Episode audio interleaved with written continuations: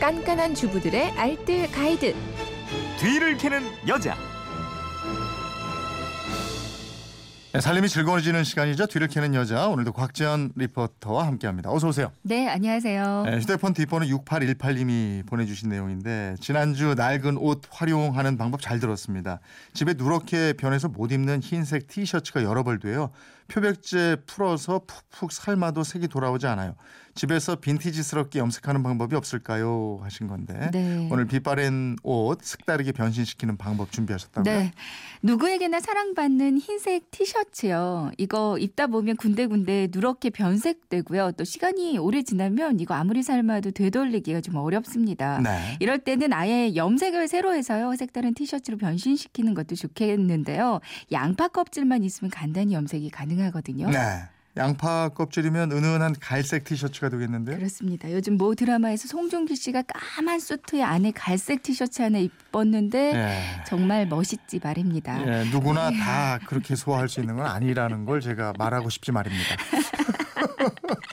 근데요, 양파 껍질만 있으면 빛바랜 티셔츠가 멋진 갈색 티셔츠로 옷은 변신할 수가 있거든요. 네. 방법은 이렇습니다. 그러니까 양파 껍질이 나올 때마다요, 흙을 좀 털어서 물에 가볍게 한번 씻어서 잘 말려두세요.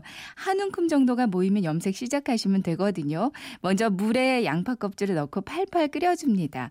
끓기 시작하면 불을 약하게 줄이고요. 한 2, 30분 정도 더 끓여주시면 되거든요.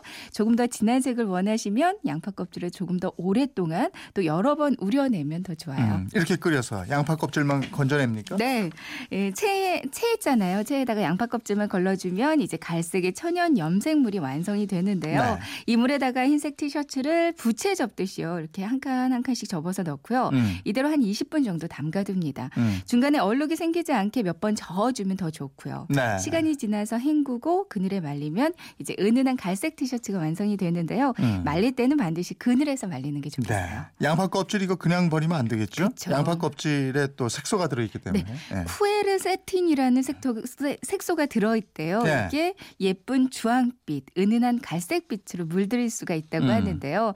근데 끓일 때 소금을 한 스푼 넣어주면요. 이 소금이 매염제 역할을 해줘서 착색을 도와주고요. 네. 아니면 못 있잖아요. 쇠못. 네. 이못 몇 개와 물, 식초를 넣고요. 이걸 한번 끓이면 이것도 역시 매염제가 되는데 요. 이걸 만들어서 염색할 때마다 사용을 해도 천연 염색을 더 예쁘게 하실 수가 있습니다. 음. 그리고 입다 보면 세탁하면서 물이 좀 빠질 수가 있어요. 이렇게 한번 물들이고 말리고 다시 한번 담갔다가 또 말리면 착색이 훨씬 잘 됩니다. 네. 세탁하실 때는 표백제 사용하지 마시고요. 중성세제로 세탁해 주는 게 음. 좋겠죠. 홍차나 커피 이용해도 된다고요? 네.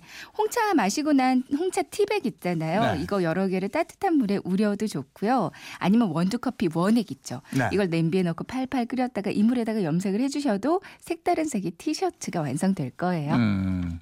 물 빠진 검정색 옷 이것도 선명하게 만드는 방법도 있다고 네, 그러는데. 검정 옷은요. 일단 시금치 데침을 활용하시면 좋거든요. 네. 이제 막 세탁을 하면 희끄무리해져서 안 입게 되는데 시금치 데침물에 10분 정도 담갔다가 입으시면요 검색이 아. 다시 선명해집니다. 그렇군요. 알겠습니다. 지금까지 뒤를 캐는 여자 곽지연 리포터였습니다. 고맙습니다. 네, 고맙습니다.